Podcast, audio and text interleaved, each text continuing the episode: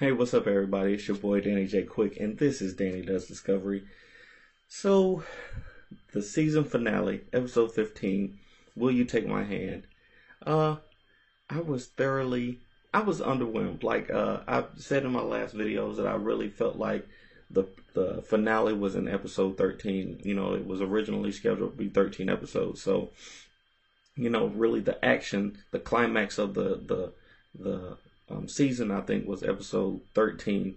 But I think this episode was more of a narrative um, climax. It, it it was a it resolved all of Michael Burnham's you know storylines, and um, I think that they I think it was good to include these last two episodes, if just for that. Um, the whole story started off about her being a, a mutineer and the relationships that she's built on this this um, ship Discovery, and it really did a good job of, um, you know, rousing your feelings about her. It gave you closure about the mutiny. It gave you closure about her and um, Georgiou.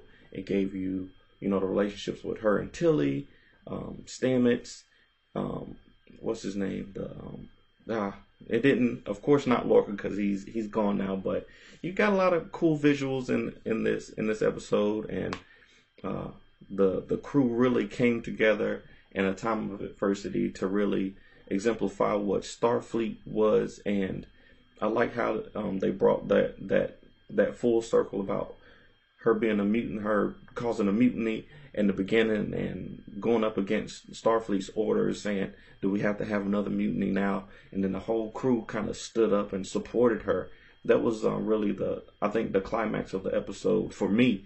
I don't think it was intentionally the climax, but um, for me it was. You know, all the everything else with the bomb and um, uh, and going into the the Klingon homeworld, all that other stuff was just peripheral. It was it was nice though to to see this this um, underground sec- section of of uh, the Klingon home planet and um, Georgiou, uh, what's her name, Michelle Yeoh.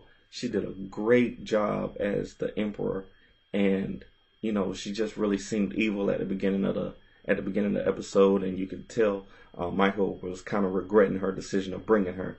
So uh, uh, that was really cool. Like I think that they did a really good job with this season. I'm um, anxious to see what what happens next season, and um, you know I'll be around for it.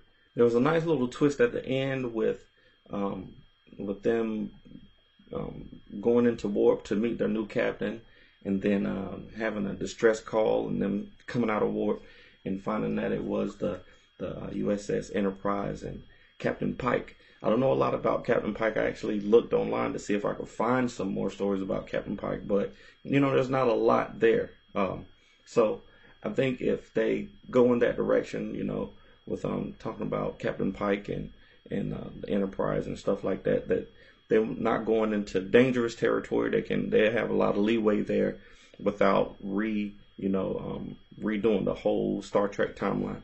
But I, I do feel like it was a cop out to to say that the the um, the spore drive that they just didn't want to use it because they didn't want to use human uh, a human interface. So I guess that's how they're gonna you know keep this out of um, out of the Star Trek lore until you know later on, past everything, past um, all the rest of the shows. Maybe they'll bring it back.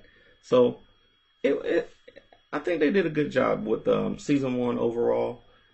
The characters, the acting was great. The design, you know, the story, you know, I, I like the long form storytelling. So I enjoyed it. I really did. And um, like I said, I'll be back for the next season.